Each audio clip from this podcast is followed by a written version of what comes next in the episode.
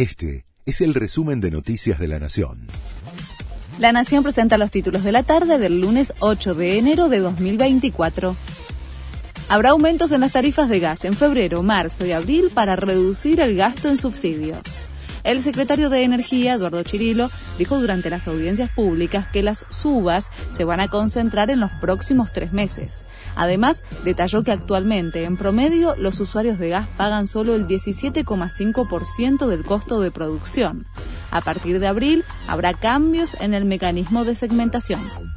La inflación de diciembre en la ciudad de Buenos Aires fue de 21,1%. Lo informó la Dirección General de Estadísticas y Censos. De esta manera, en los 12 meses del año acumuló un aumento de 198,4%.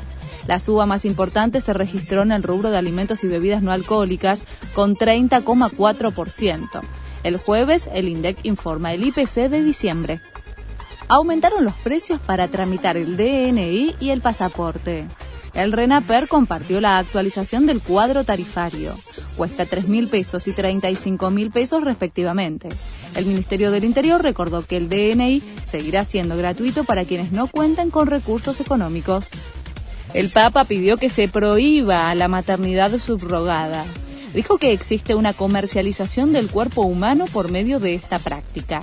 Además aseguró que ofende gravemente la dignidad de la mujer y del niño y se basa en la explotación de la situación de necesidad material de la madre.